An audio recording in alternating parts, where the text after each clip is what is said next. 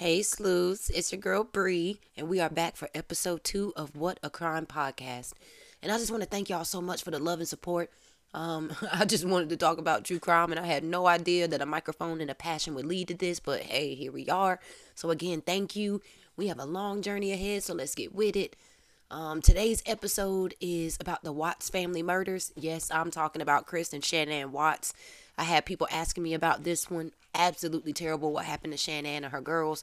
My last case was nine pages worth of notes. This one is sitting at about 20, so you know I'm about to go in. I read two really good books that gave me a lot of new insight into this case. Um, the Perfect Father by John Glatt and My Daddy is a Hero by Lena Derhally. I also went back rewatched American Murder, The Family Next Door on Netflix, listened to some prison interviews. Um, and yeah, I just want to start by talking about Chris and Shanann in the early years um, because what good is digging into a criminal case if you don't understand the criminal and the victim? And I'll tell you, none. so yeah, let's start with Shanann Catherine Watts. So she was born January 10th, 1984 in Passaic, New Jersey to Frank and Sandy Rzucek. But when Shanann was still little, they moved to Clifton, New Jersey. And she was apparently super shy and said that she would get picked on and bullied at school. Um, her and her younger brother Frankie were super close, so of course he would protect her and allegedly got into quite a few fights sticking up for his sister. So you go, Frankie. Um, the family moved again from Clifton to Aberdeen, North Carolina, where Frank started his own home improvement business and Sandy worked at a hair salon. Uh, let's fast forward to Shanann being in high school. She's attending Pinecrest High. And if you don't know, that school is pretty known for their art and drama program. Um, so Shanann's theater teacher Mr. Francis became a pivotal character in her life. In fact, when he left the school in order to get married, she told him that he had been like a father figure to her more so than her own father. Like, y'all, she didn't even want to go see the guidance counselors because she would rather talk to Mr. Francis. Like, the, the principal in them tried to make her go talk to guidance counselors. And she was like, no, fuck that. I want to talk to Mr. Francis. and he said that his class helped bring her out of her shell and she actually excelled like helping uh, production behind the scenes and Mr. Francis said that Shanann was, quote, a very insecure young lady who didn't have a lot of friends when I met her. She did not have a good self image of herself, but she was brave enough to sign up. Right away, Shanann realized we were about ensemble. She was with a group of people that were much more outgoing than she was, but she also realized that they cared about her. So I think she really started to thrive. Now, in Shanann's senior year, she met her high school sweetheart, Leonard King, and by the time Shanann graduated, they were already engaged. Like afterward, they got married. She started college. Uh, Leonard joined the army, so it's looking good. But then she ended up quitting school to help support his dreams of becoming a lawyer. And she got a job selling cell phones and pagers. And then she got a really good paying job managing another company for the same guy that owned the cell phone company that she was already working for. And the clientele at the new place was extremely wealthy. And it consisted of like rappers, athletes, car enthusiasts. Um, she even got to drive like a, a pimped out Cadillac Escalade, like for the free. So, according to Leonard, they tried several marriage counselors, but Shanann was just like, nah, this like, mm-mm. So they divorced in 2007 because he said that she was always gone and didn't want to tell him where she had been. So now she's divorced and she's trying to get back on her feet. Um, everyone said that Shanann was a really hard worker. So she got on the grind and signed a $309,000 mortgage for a house like right outside of Charlotte that she had built. I'm not gonna lie, that's pretty fucking impressive, Shanann. Like, especially considering the fact that you were 25 at the time. And y'all, I'm not talking about a starter home. No. Mm-mm. Y'all, this house was laid out. Look it up. 4,000 square feet, 12 rooms, four bedrooms, four bathrooms, a lake view, a sunroom, a custom made kitchen. And you know if she had all that, that the furniture was gonna be A1, no steak sauce. And um, I think her brother Frankie said that around that time she was probably bringing in five hundred thousand dollars a year. Uh, I need that. But soon after moving in, she fell uh, ill and she was losing a lot of weight. She was losing her hair, and poor baby ended up getting diagnosed with lupus. And if you don't know what lupus is, it can be rough, like, and fatal.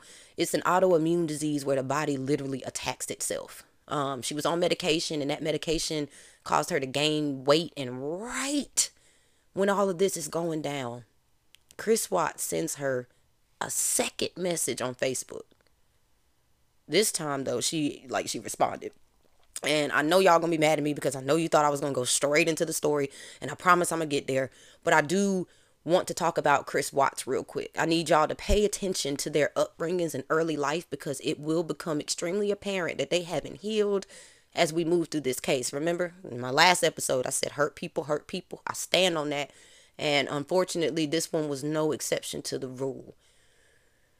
Okay, on to Mr. Doodoo Watts. So, Chris was born in Fayetteville, North Carolina on May 16, 1985, to Ronnie and Cindy Watts. His mom said that uh, him and his father were really close and that they did everything together. So, Chris loved sports, and his dad would take him to different sporting events. He was shy and withdrawn like his father. He attended Pine Forest High School, and apparently he became even more withdrawn and was not only uncomfortable around his peers, but they ignored his ass.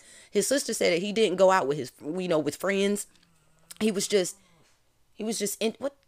Sorry, that was my dog. Um, he was just interested in working on cars. His teacher, uh, Joe Duty, said he was extremely smart and was in the top ten percent of students that he that he's had. So he wanted as dumb as we think, but he's he's still pretty dumb.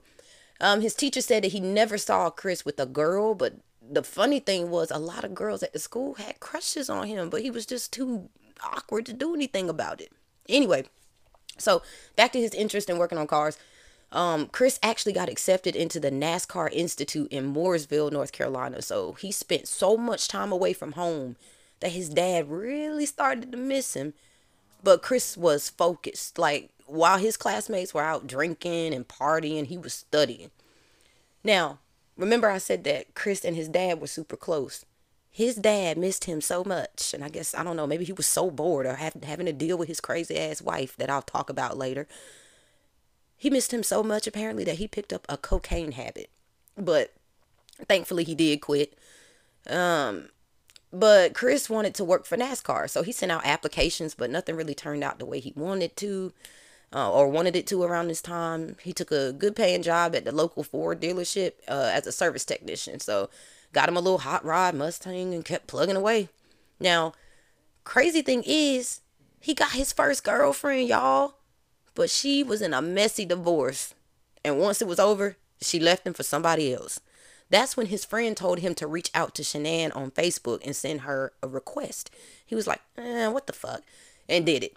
But she didn't respond to him for like months. Matter of fact, remember, he had to send two messages. And like I said, finally Shanann responded to the second one. So they go on a few dates, and Shanann says that she knew Chris was the one for her because he let her lay on his lap when she wasn't feeling well for about three and a half hours, and apparently homeboy had to pee, but he was like, "Yeah, you can, you know, you can lay on my lap." He also went with her to, I think, a colonoscopy. So yeah, she was just like, "Mm-hmm, that's it." So eventually, Chris moves into Shanann's house and the families get to meet. Now, the Watts were concerned because they wanted to know how Shanann was able to afford such a massive house at a young age.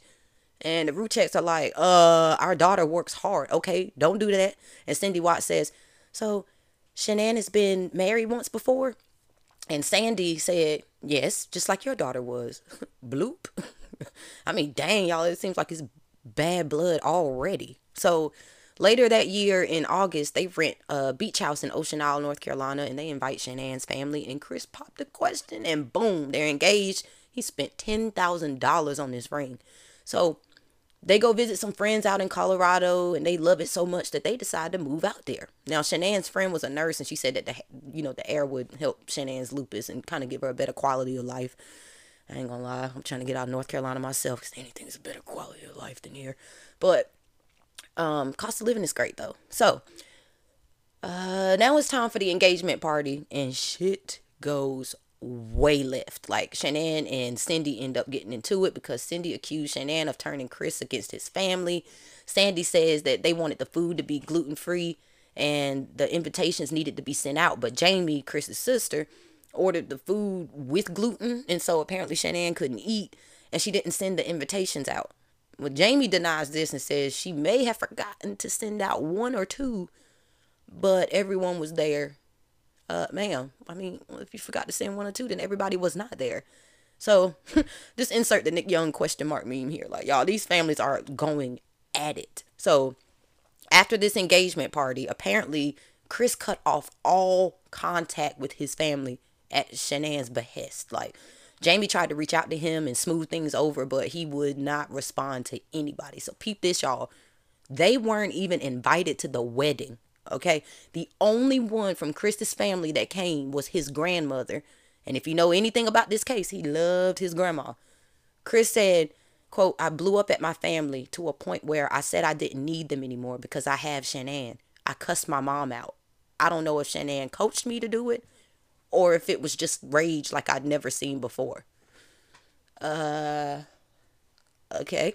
So I'm not going to spend too much time on them moving to Colorado. Shanann was staying back in North Carolina trying to sell her property, and Chris went ahead and moved out, uh, you know, to Colorado with Shanann's friends, and they all apparently got along great. Their kids loved Chris to the point where if they cried or were sleepy, um, their mom said sometimes they would ask for Chris. I'm like, damn, how did dad feel about that? But anyway, the friends said that they thought he would be an amazing dad, right? So Shanann is still in North Carolina and she tells Chris that he should sign up for a communication class. Now, I personally think that Shanann's insecurity didn't go anywhere and that this was kind of like a way to make sure that he kept busy. And for one of his assignments, y'all, he gives this really eerie presentation considering what we know now. Now, let me set this up for you, okay? Um Chris does not look how we remember him. Okay? Remember how in shape he was on the Netflix documentary and here lately? No. This Chris has some happy weight, dog. Like, okay. So he's giving this presentation for his class and he chooses to talk about how a relationship deteriorates. I'm going to read this in his words. It's a little lengthy, but it's super important. So stick with me. All right. Okay. So, quote the relationship begins to fall apart, crumble, or fail. You have weakening bonds. You get bored with an everyday routine. Even at the job, you might meet a new person and it could strengthen into something else and weaken the bond you have with your partner. You have awkward silences at dinner. You disclose less of your feelings and show less affection towards each other. According to my research, sometimes the necessity can be children. Sometimes, when your relationship starts to deteriorate, a child could help repair it. Sudden deterioration would be infidelity if someone is not faithful to their partner. Gradual would be if you met someone at work and as it goes on, you see that, okay, maybe this relationship has more potential than the relationship I have with my partner. And that would gradually push the old relationship out and push the new relationship in. Repair is not an option, and they want to get away and start anew. I like to say that relationships are hard, but they're worth it in the end. And as the Swedish proverb says, a double joy is a shared joy, and a double sorrow is not a shared sorrow. Thank you. So when he uploaded this to YouTube, Shanann commented and said, Great job, Christopher. Good information. How fucking weird is that? Did that man just literally speak this situation into existence? I think so. The tongue has way more power than people want to give it credit for. So all right, let's jump back into the timeline. That was just I just had to put that in there. That was just crazy that he like he literally did a presentation about exactly what was going to happen between him and Shanann, which just wow. Anyway, so Shanann finally sells her house in North Carolina, and y'all, she makes a forty-one thousand dollar profit. She needed to sell the house and get to Colorado with Chris, so she left all of that furniture for the buyer. She gets out to Colorado. You know, they live with their friends for a little while until their house is done being built in Frederick, Colorado. So they're moving into like a pretty new development. Um, they both worked at the local Ford dealership.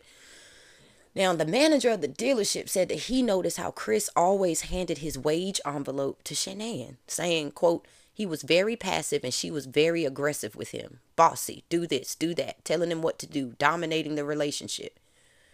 I will say that this is not the first time I came across this in my research, and I'm almost certain that if it is true, this is one of Chris's motives. Now, that doesn't make it an excuse by any means, trust me, but I think this is going to come back around at some point. So they're working at the Ford dealership, and Chris wants this special part for his Mustang, and Shanann surprises him with it $7,500. and that weekend, Bella was conceived. So y'all already know what happened, okay?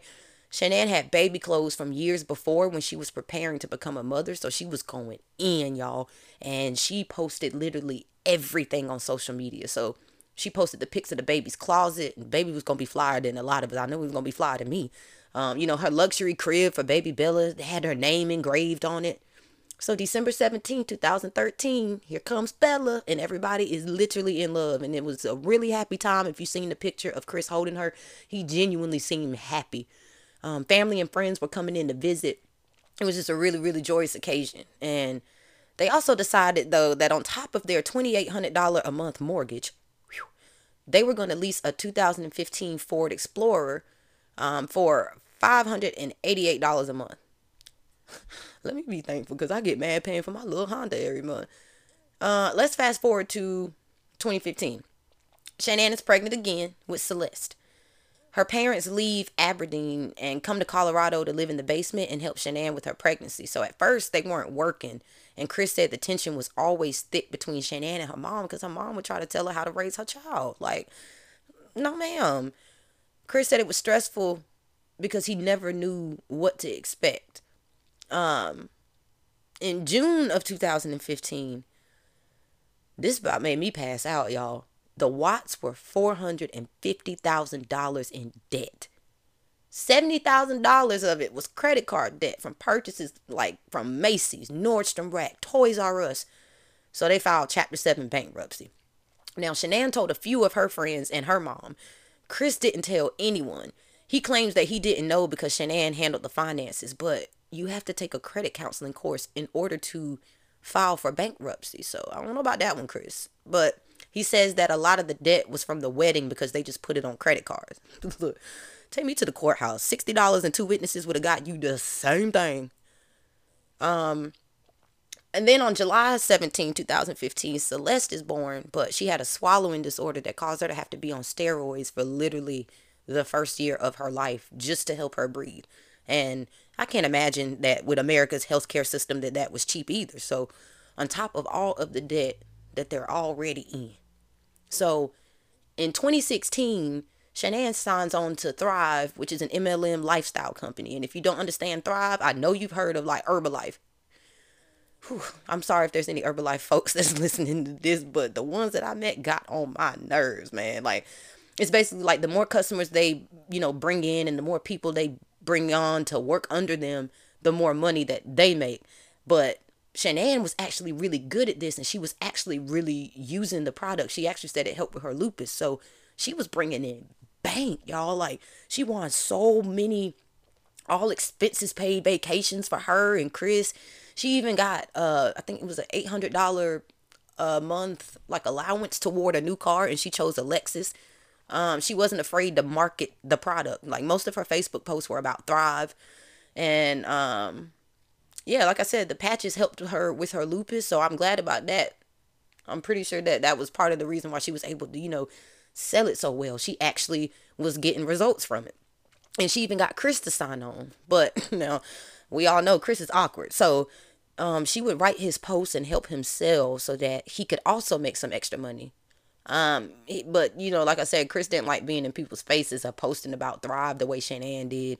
But he did wear the patches, and y'all, he went from Happy Meal Chris to 194 pounds. Like he was basically in really good shape now. He would cut the grass with no shirt on. He was able to put Bella and CC on his back and do plenty of push-ups. I would have caved at about 15 or 20. He could apparently get to 50 with the girls on his back. So now, one thing I did notice from my research was how much Shanann was on social media. I'm like Facebook Live, Instagram, Facebook posts. She always had the camera up and rolling. And her posts would talk about Thrive, Bella, CC, how much she loved Chris, what a great husband he was. And now here's where shit starts hitting the fan. So people are starting to notice that their marriage, despite being so idyllic on social media, ain't all it's cracked up to be. So there's one Facebook um, live that showed Chris dressed up as Santa because that's what Shanann made him do every year. He had left his phone in the garage and Shanann was on live on hers, so she needed his to take the pictures of him and the girls. Now the girls in the background, they crying and screaming, and Chris didn't have his phone, so she flips the camera around on her and she's like, oh, "My husband, he just, you know, he doesn't listen." And you can tell she was annoyed, but you can tell Chris didn't want to be dressed up as Santa Claus either. And then another incident happened where a neighbor was unloading her car she said that Shanann and Chris were having a very heated argument outside in their driveway. I'm talking hand motions and all that kind of stuff. And she says once she caught their eye, they literally calmed down, started talking to each other calm, and then he even gave her a hug. And she said it, it couldn't have been no more, you know, than 30 to 60 seconds. Like, just hugged her. And you can tell that what they were doing at this point was pretty much for show. So let's fast forward to Oops, We Did It Again. No, I'm not talking about Britney. I said we did it again. So Shanann set up her phone on the counter and showed her shirt that said, Oops, we did it again. So when Chris walks in, he seems like kind of confused, but then he sees her shirt and he says, Really? She's like, Really? So he gives her a hug off camera and he asks if it's a girl because the test is pink. I'm, that's the fuck. Okay. So Shanann says, It's just a test. I don't know. And so he's laughing, but the laugh he's giving, like, y'all, it sounds so weird. Like, I'm not convinced that seeing and hearing this video that he was excited or happy um, for this third baby. I think it was the exact opposite. Y'all have two children already, young children at that, just got finished filing bankruptcy. Like, but this is what stood out to me. The last thing Chris said in the video was, Well, I guess when you want something, you get it. Wow. Yeah, homeboy was not happy at all about this. In fact, multiple people talked about how Shanann was the, you know, more dominant one in the relationship and Chris was usually happy obliging, but you can tell that he was getting more and more, you know, resentful towards Shanann. And that resentment would lead to his starting an affair with Nichol Nikki Kessinger. They worked together and Chris had to go to Nikki's office one day about an issue that they were having with one of his oil field sites. So they struck up conversation. It turned to emails and then got more and more flirtatious and romantic. So Shanann plans a trip to North Carolina to visit her parents, and she decides to take the girls. She even says that she uh she would visit Chris's parents with the girls. Now you know they have bad blood, so I thought that things were looking up. I'm sure she did too. Well, when Shanann gets to North Carolina, it's like all communication ceased with Chris, and she was pissed. Like he wasn't answering her calls, he wouldn't call Shanann or the girls. So naturally, she's like, "What the fuck is going on?" Well, that entire time, Chris was with Nikki. He was either at her house or she was at theirs. And y'all, he would disarm, I'm sorry, he would turn off the um the video surveillance, you know, that they had, like the ring camera, the camera, you know, in the garage. He would turn all of that off so that he could bring Nikki into their house. Now here's why I don't like Nikki. Because she knew what was up. Even though Chris had told her that him and Shanann were separated, sleeping in different beds and getting a divorce.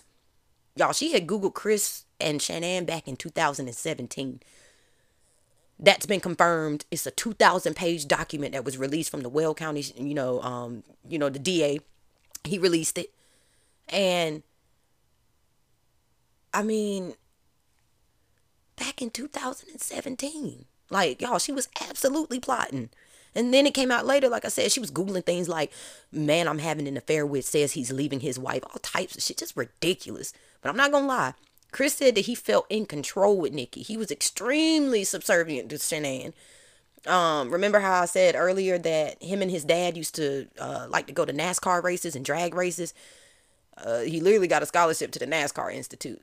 And guess where him and Nikki went while Shanann was out in North Carolina? Yep, you guessed it. He went to a car race and he said that he hadn't felt that way since he and his dad used to go to these races when he was a little kid. Time for a brief tangent. Y'all, I say this from experience. Please work on healing your inner child. If you don't, your inner child begins to make excuses for you. And we all know that the real world, as my mama would say, does not give a damn about excuses. Let me tell you, that they don't matter. And it's not that you want to make excuses. Excuses suck, but our brain is designed to protect us from trauma. So the only way to heal your inner child is to reparent yourself. And that's exactly what Chris was doing. And of course, this isn't an excuse for what he did. He should have just left. I'm just saying. Keep in mind that not including the affair, he married the second person he had a relationship with. Shanann was his second relationship in his entire life. The first one was also going through a divorce. Like, do you remember what I said about Chris Watts and his relationships? He was always so awkward and shy that he didn't even realize that girls liked him. He didn't know what to do with a relationship. And that's why I think he was always described as quote unquote shy. Hell, they describe his father in the same manner. There's nothing wrong with being introverted. Like, we all need our time to ourselves.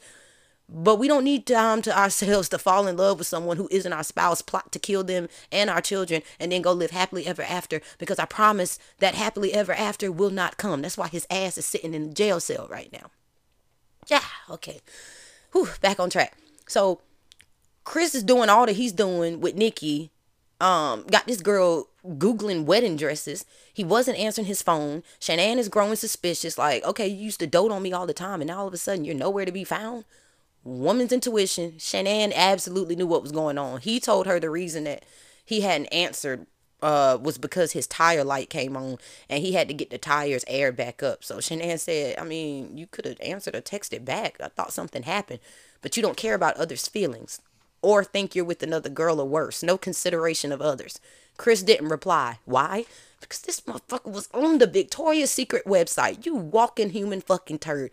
I know no one is perfect, but y'all, you didn't respond to your wife because you was on Victoria's Secret website shopping for your mistress. Ugh, Shanann was like, we didn't just start dating yesterday. We've been together for eight years and have two and a half kids together. So, over in North Carolina, it was Cece's birthday, and Shanann's friend says she told her that she wished her mother-in-law and Chris's family would get over it already because they had beautiful kids, a great marriage, and a new baby to look forward to.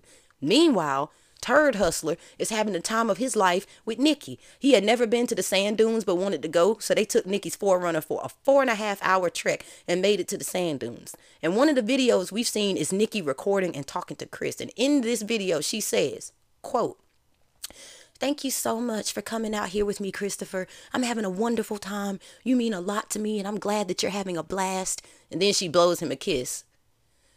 Uh-uh. Uh-uh something don't sit right with me. And um, now it's time for Chris to fly out to North Carolina and be with his actual family. Well, the night before, Chris sent Shanann a text and said that he was tired, loved her, and would make it up to her. But this dookie track had the nerve to send Nikki a letter on July 30th, 2018, and it said, Nikki, wow, where do I even start? The first day I saw you, you took my breath away. The first day I had the guts to talk to you. I got lost in your stunning green eyes. Green as in envy because my guy, you would have gotten sick of her too. the first day we went out in the park together, I knew I was addicted. The first time we kissed, I knew I had met the most amazing, unique, and electric woman ever. Like, why not say this about your wife, ding dong? Then he goes on to say, We have had a lot of firsts together, Nikki, and I want to keep having them with you. Love, Chris. And then, y'all, this man had her saved as APC, Health, Safety, Environmental, like in his phone. Like, men are so cleverly stupid. Because if I see that, I'm to be like, who the hell is texting you from APC, Health, Safety, Environmental? So, anyway, Chris flies in, lands at RDU, and Shanann is like, text me so I can record the girls. Later that night, he's super evasive and distant. Shanann is up throwing up because you know she's pregnant while Chris is outside talking to Nikki. Like just just wow. Now, what was interesting to me is that since Shanann had been in North Carolina and away from Chris, her social media posts had declined dramatically. Hmm. So she wanted to have sex, right? And the telltale text she sent to her friend read, quote, I can't do this. Not three alone. He's never been like this. Five and a half fucking weeks no sex unless he is getting it somewhere else. So let's fast forward. Shanann tells Chris that she loves him more than he knows. That same morning, Chris deleted his Facebook.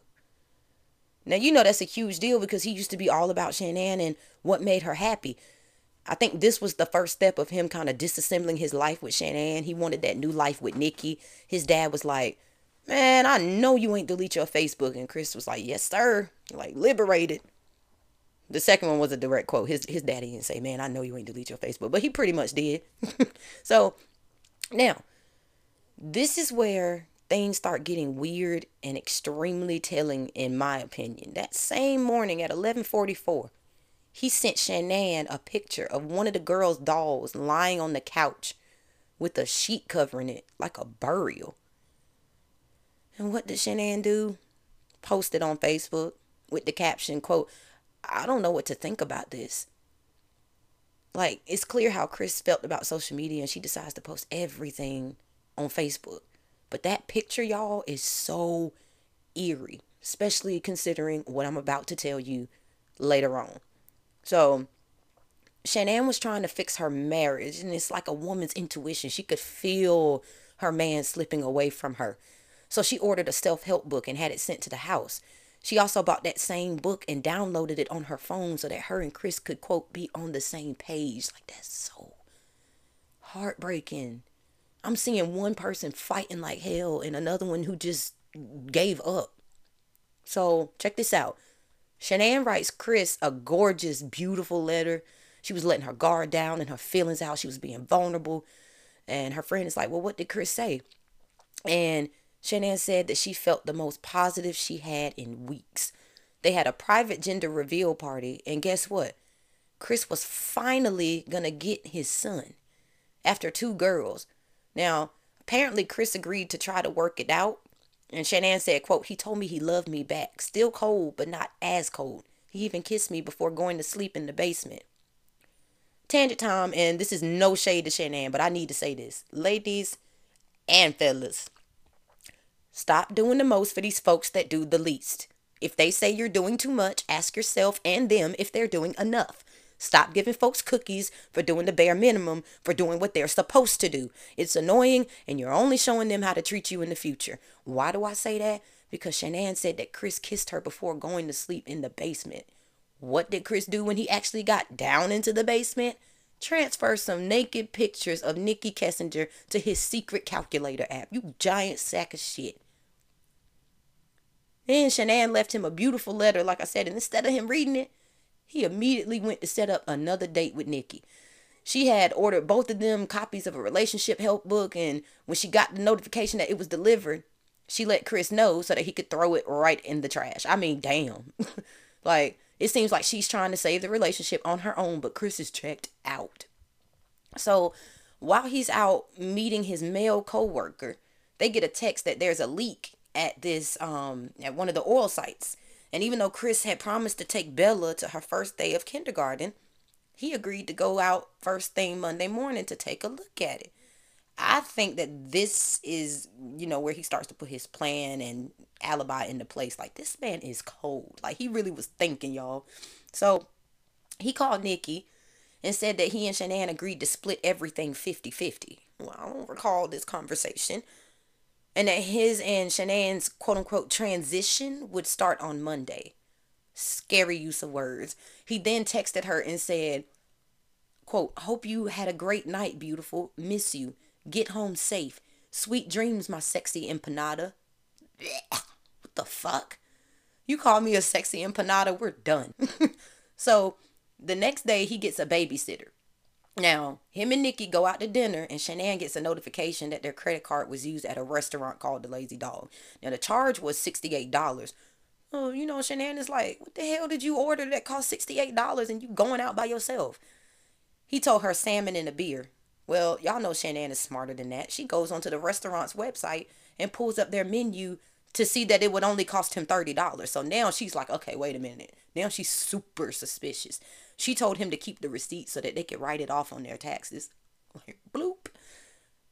Bloop. Like he must have known that she would see that $68 charge. I think he was just such a coward that he wanted to make it to where Shanann confronted him because his wee little balls couldn't drop enough to confront her about him not being happy in the marriage anymore. That's just selfish. That's a coward. So Shanann is in Arizona for her business trip but everyone is talking about how she didn't look like her usual upbeat self. She was so preoccupied with Chris and wanted to get back so she could talk to him about, you know, working things out. She calls him, but he has an attitude because he says she was quote unquote interrupting his workout and that he had to go. Well, that's because he was legit in the middle of a two hour long conversation with his girlfriend. That's sad as fuck. Like she's been trying to work it out with you for so long and you don't even have the guts to tell her that you just don't want it anymore. So it's 125 in the morning and Shanann is with Nicole Atkinson, her friend. And they just landed at Denver airport and they're, you know, on the way back to Frederick. Shanann told Nicole that when she got home, she wasn't going to wake Chris up. She just wanted to hold him. Now, trigger warning. This is going to get really dark really fast. So if you don't want to hear these details, I advise you to skip ahead. So Chris says that he feels Shanann stirring around in the bed and she starts rubbing on him. They end up having sex and they fall asleep. Chris then wakes up and goes downstairs to make his lunch. He then comes back up and asks Shanann to cancel the trip that she had planned to Aspen for that weekend because he just didn't want to make it work anymore. Shanann starts crying and says that she knew it was someone else. Um, and she literally tells him that you are never going to see me or your kids again. At that point, he said that he got on top of her and she was like, What are you doing? Get off of me. Like, you're going to hurt the baby. Y'all, he started strangling her and he said she didn't struggle. I want y'all to know for manual strangulation, it takes anywhere from two to four or five minutes for someone to die. She did not struggle at all. And on top of that, he said that she was crying and mascara was running down her cheeks as she was watching the man that she was so in love with strangle her to death. I can't imagine the shock, the terror that was, you know, coursing through her body at that moment to be murdered by the person who was supposed to love and protect you. so Chris says, Bella then comes in and says, What's wrong with mommy? And Chris tells her that mommy doesn't feel good. He says that he wrapped her in the top sheet of the bed, but she was heavy, so he just dragged her body down the stairs while Bella watched crying. Now, apparently, when he was dragging her, her foot was hitting the step, like each step, and that woke Celeste up. He then wrapped her body in trash bags and put her in the back seat on the floorboard. He grabbed his kids' favorite blankets and toys and put them in the car with their dead mother. And they kept asking, like, what was wrong with her? And he said he just kept assuring them that, you know, mommy's okay, mommy's fine. But it took him 28 minutes to do all of this. And the neighbor caught everything on his surveillance camera. So he's driving out to the oil site. He says the girls are crying, whimpering. They're, you know, resting on each other, holding each other, and resting their feet on their mom's dead body. Like, come on, dude. This this dude is human trash. He said that eventually Bella said, Daddy, it smells. Like, this is heartbreaking. Putting yourself into these cases is hard. Like, remember that this isn't just a story. These were actual human lives. Like my heart is legit breaking for these girls and their mom. He's showing premeditation by texting his coworkers and making sure that he wouldn't be disturbed. So one was supposed to come work on the site, but Chris texted him to let him know that he was already out there, so there was no need for him to do it. He'll handle it. Chris's response was like, Yeah, okay, I will. Throughout this case, the amount of premonition in the words of people involved is like it's starting to get to me. It's like legit chilling. So he drags Shanann out of the truck and takes her to a spot to dispose of her. He then comes back to the truck, and Bella had to watch him force the life out of her sister by taking her blanket, putting it over her head, putting his hand over her mouth and nose underneath her favorite blanket.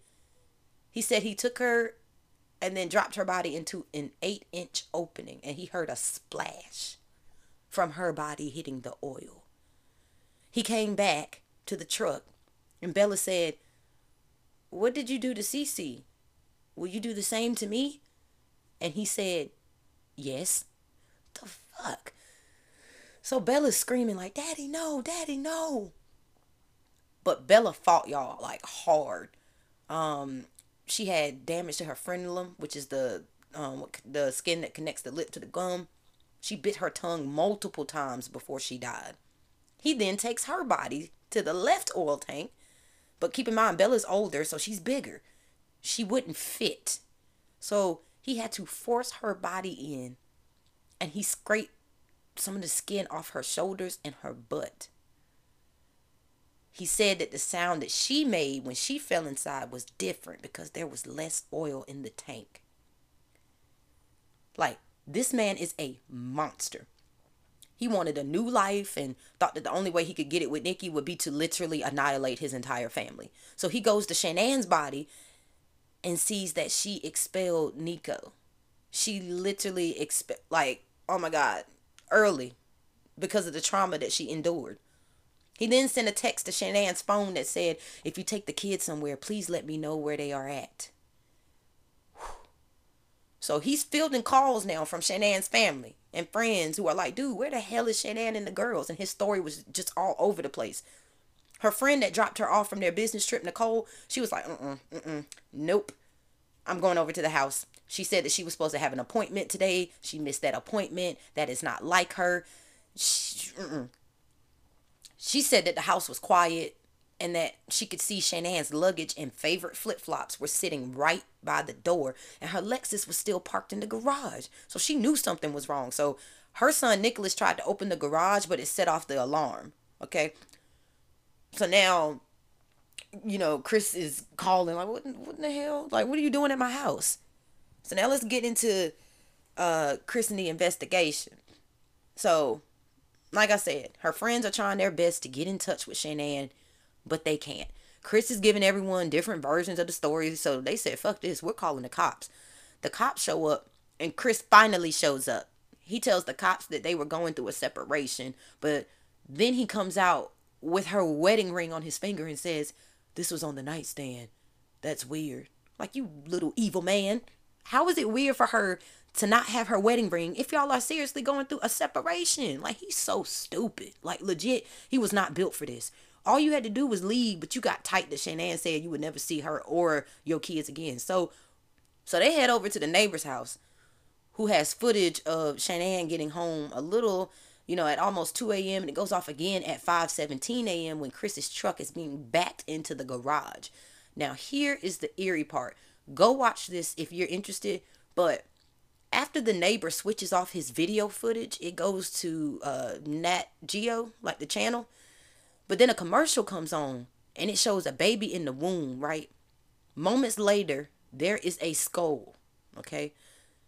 A skull that's being drenched in oil.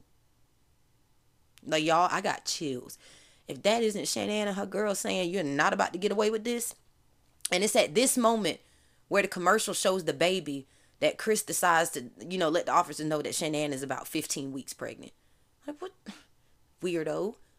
So Chris shakes the neighbor's hand and the look on his face is like, I'm so fucked. Like you could tell he was pissed at that neighbor for even having that that footage. Like, yeah, buddy, you are. You're fucked. So the neighbor tells the cop, like, when he leaves, he's like, he's not acting right. He's normally quiet and well subdued and never talks. So the fact that he's over here blabbing his mouth makes me kind of suspicious. It gets better. He's doing media interviews while the sheriff's department is searching his home with cadaver dogs. And when the media asked him how he thinks the police have responded so far, he says, quote, they've been amazing. They've been on top of everything. I bet. Shit. They have their eye on you and you think you're going to get away with it. Of course you think they're doing an amazing job. But they see you. Meanwhile, Nikki is searching how long phone companies keep text messages and if the police could trace them. What do you think, Nicole? You serious? The answers you're looking for are a long time and hell yeah, they can trace them. So the detectives asked Chris to come down to the police station. And guess what?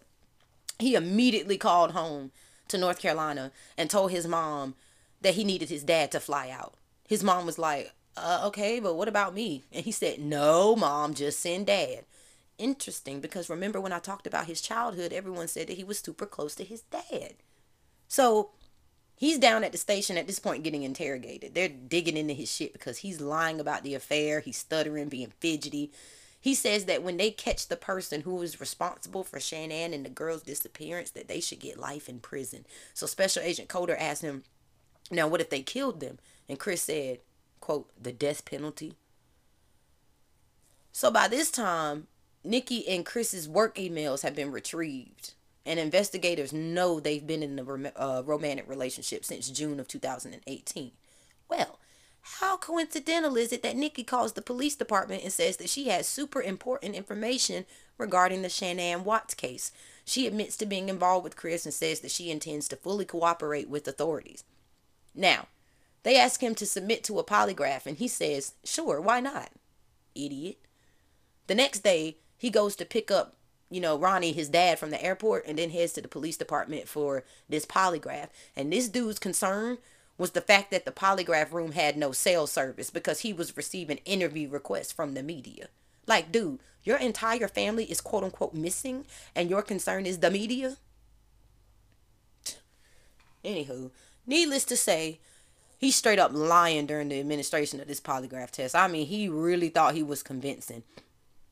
And uh, you know what I love about Agent Tammy Lee? She's a badass. Like right before she started administering the test, she said, quote, and the coolest thing about this right now, there's only one person in this room that knows what the truth is. And in about five minutes, there's going to be two of us.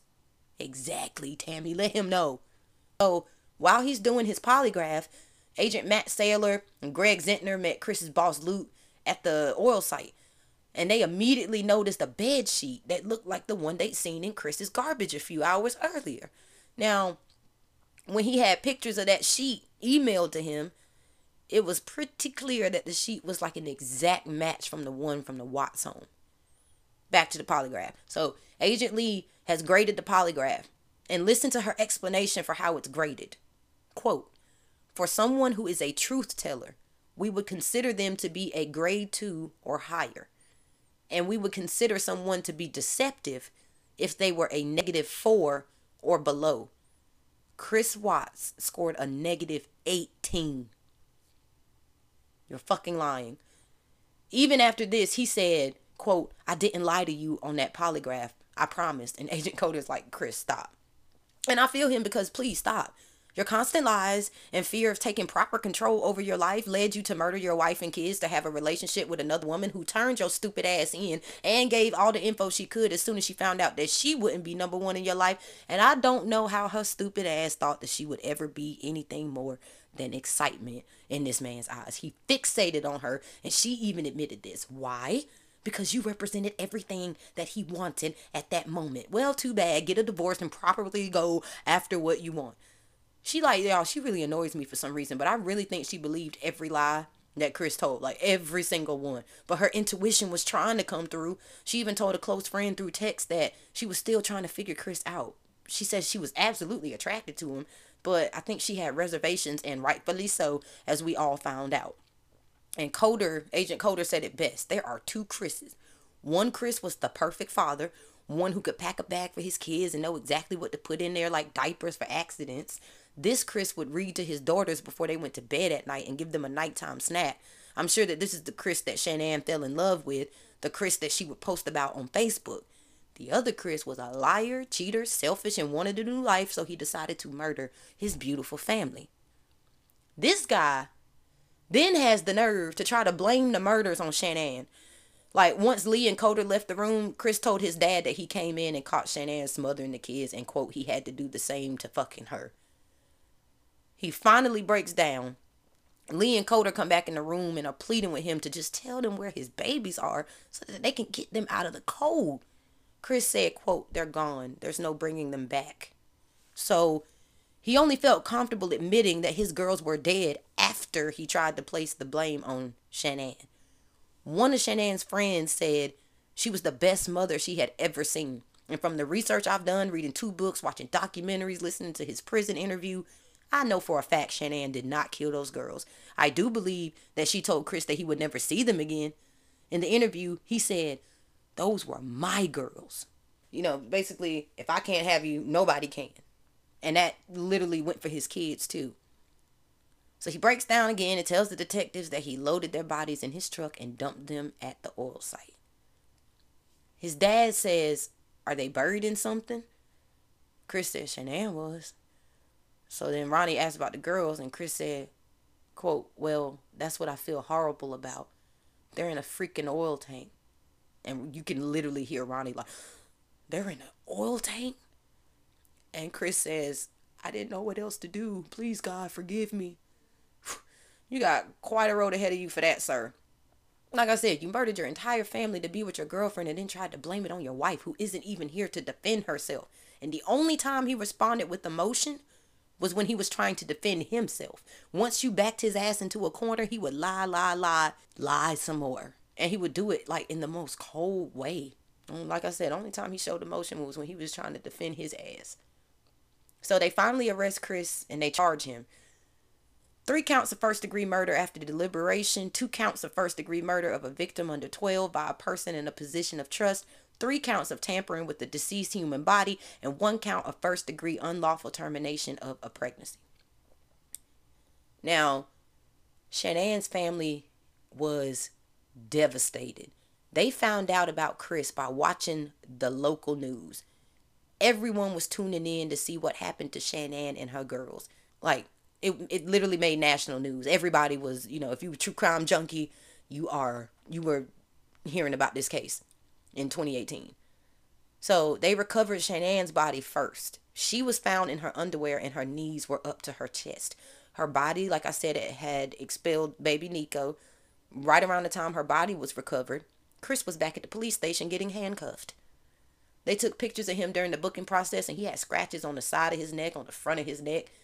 And this fool said that they were mosquito bites. Like, you're an idiot. The New York Times article said it best with their title he begged on TV for his family's return. Then he was accused of killing them.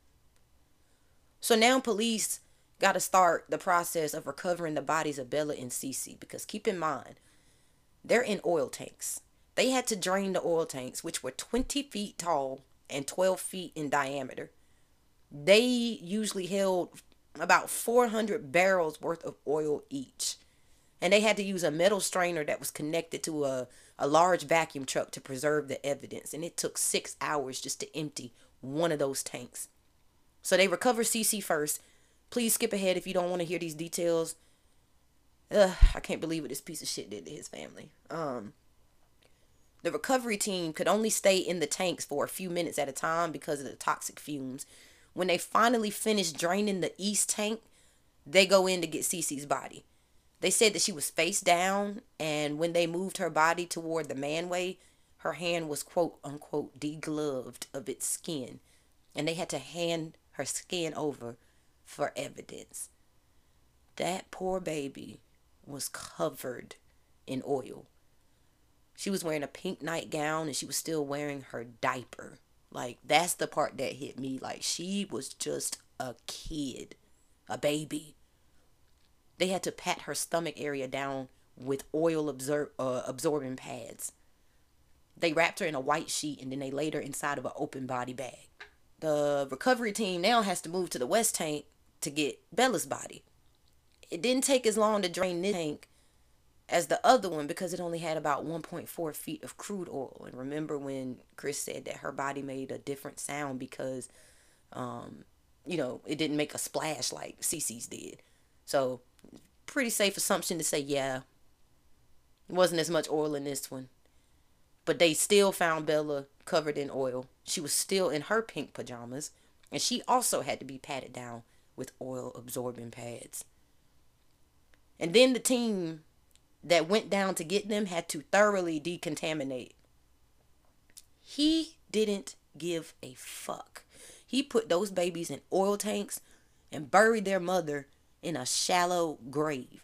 It was so dangerous having to recover those girls that they had to test Bella's body with a four gas monitor to make sure that she didn't have any buildup of combustibles. They had to legit get a hazmat team to recover their bodies. This man was absolutely 100% callous. So, now Chris is in jail awaiting his trial and stuff. Once people found out what he had done, the other inmates started to threaten him. They would constantly, they would bang on the walls of his cell, told him to kill himself before one of them did. And when they would have to take Chris out of his cell, they would have to put the entire unit on lockdown to protect him. And so because of this, they would boo as he walked through. I mean, as they should. Hell, give him tomatoes to throw too. He sucks. Meanwhile, Nikki is stressed out because she's afraid of what people are going to think of her if her name and relationship with Chris is released. But I'll be quite frank, I'm not a fans woman at all. Has nothing to do with the affair, but her behavior is disgusting. She Googles Amber Frey. If you don't know who Amber Frey is, she was the mistress of Scott Peterson. Scott Peterson also murdered his pregnant wife Laci back in the early 2000s, and he's currently on death row in San Quentin. Now, Amber Frey wrote a best selling book, of course, because people wanted to hear her account of things. This girl, Nikki, Googles how much money Amber Frey made from writing that book and if people hated her afterward. Like, ma'am, go to hell. That's crazy.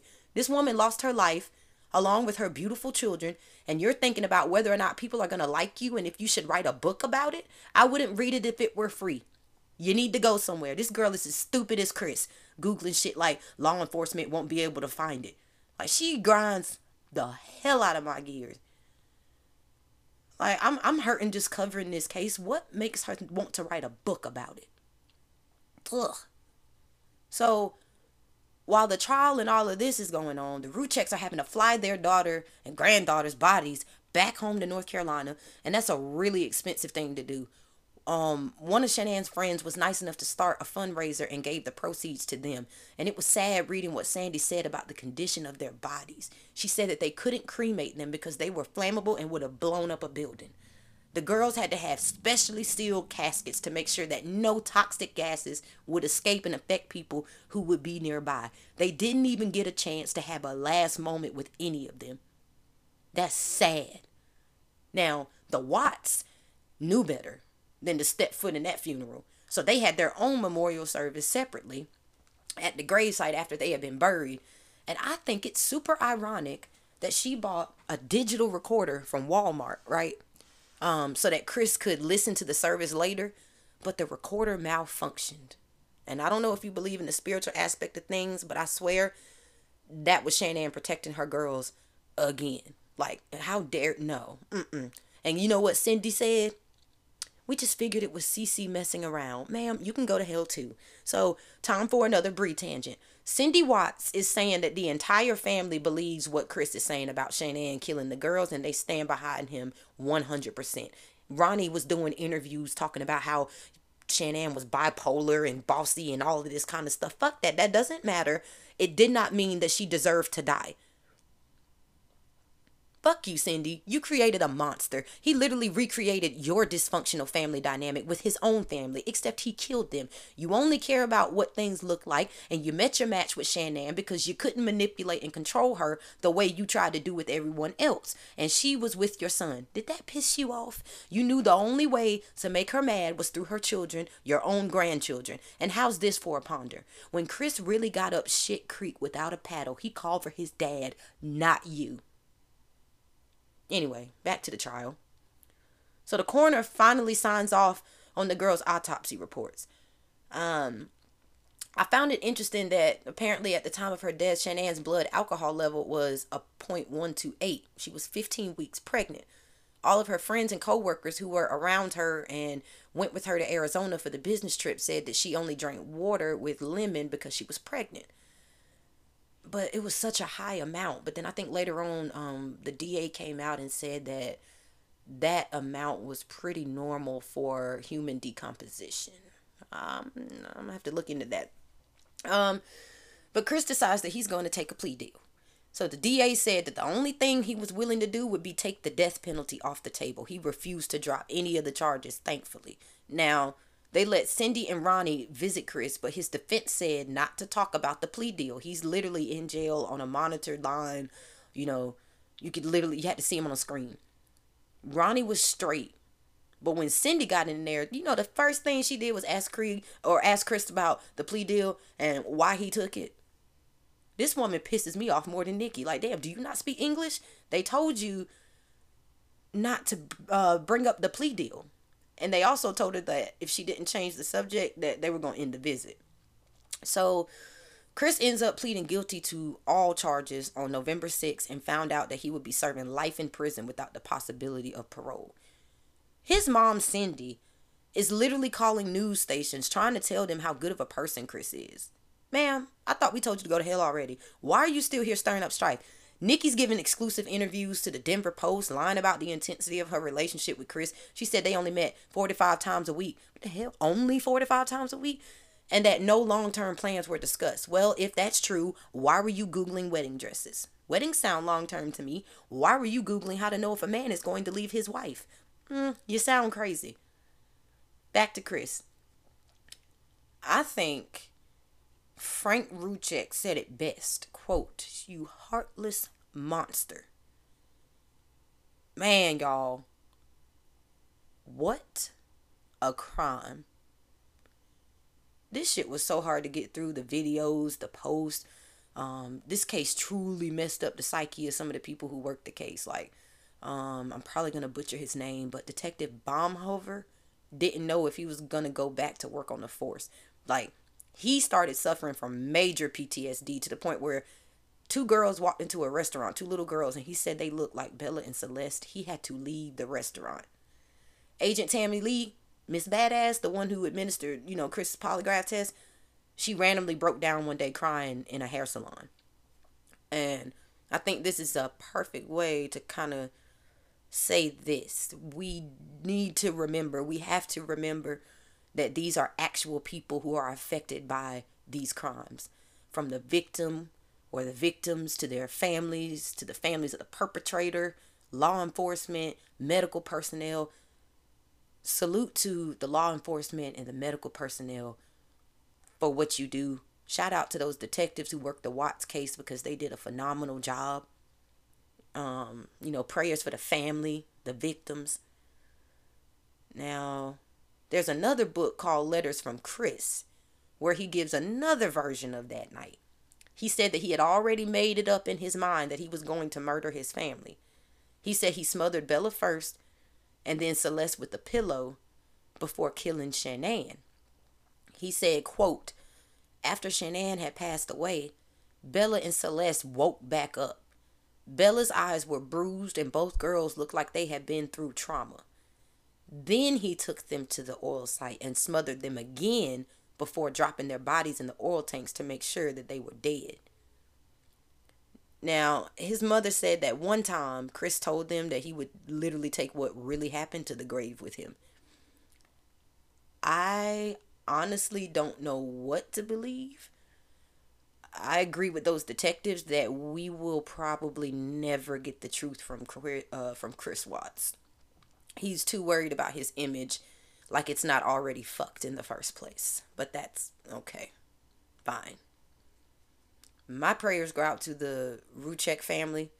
I can't imagine being in this situation, but I love that they continue to keep their faith in God throughout all of this your daughter and your granddaughters were beautiful, and I know baby Nico would have been too. Whew, man, that was heavy. All right, so if you want more information on this case, I highly suggest John Glatt's The Perfect Father. It was very informative and it was an excellent read. Um, if you still have questions after that, which trust me, you will, take a look at My Daddy is a Hero by Lena Derhally. Um, she's a psychotherapist and does a deep dive into Chris and their families, and what led up to this tragedy. I think I'm going to do another episode about this case that strictly focuses on the psychology behind it because it was so much that happened that there was no way I was going to put all of this in one episode. So, yeah, we're going to have a Perfect Father Part 2 next week. Uh, with that being said, thank you so much for listening. I really do appreciate it. Please subscribe. Please give me a good rating. You can follow me on Instagram at What a Crime PC. If you have any case suggestions, just send me an email at whatacrimepc at gmail.com. And as always, remember, never let the criminal win. Stay ready.